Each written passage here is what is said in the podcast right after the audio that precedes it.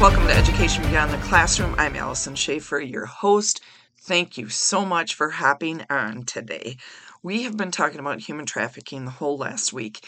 I felt like I needed to do some closure on this Sunday evening and share this out right away. I want to give you hope in understanding that there are tools and resources in place to help assist some of our victims for human trafficking. Well, most of them, hopefully. So there's something called a TVPA, and it's called the Trafficking Victims Protection Act. And it was actually signed into law by um, President Clinton back in 2000.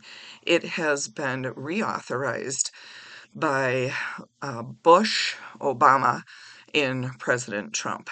So they keep upgrading it and offering more tools and resources for our victims. So I'm going to give you an example. If a foreign person is trafficked into our country and they actually become a survivor and we take care of them.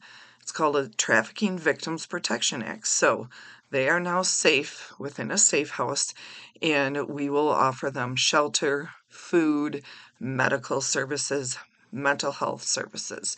So this came into effect, like I said, in 2000 originally, just started out with the USA. Now it is an international um, law that is in place, and it hoping that all countries follow this four pronged approach to help victims or to help prevent trafficking.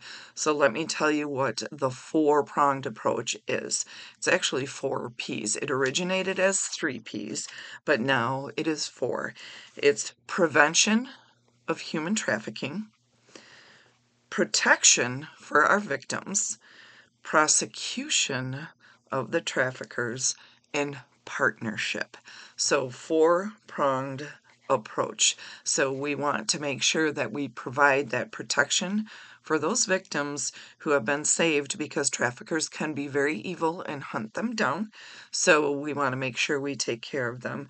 And then hoping to get a prosecution that can take place for the traffickers. So that hopefully can happen when a trafficker comes into our, I'm sorry, a victim comes into our country or a trafficked victim is in our country, they get rescued. We offer them a T visa, and it's three to four years. They can stay in our country, they can have their family come over in hopes that they will help us catch the traffickers. So the T visa, temporary visa, is amazing.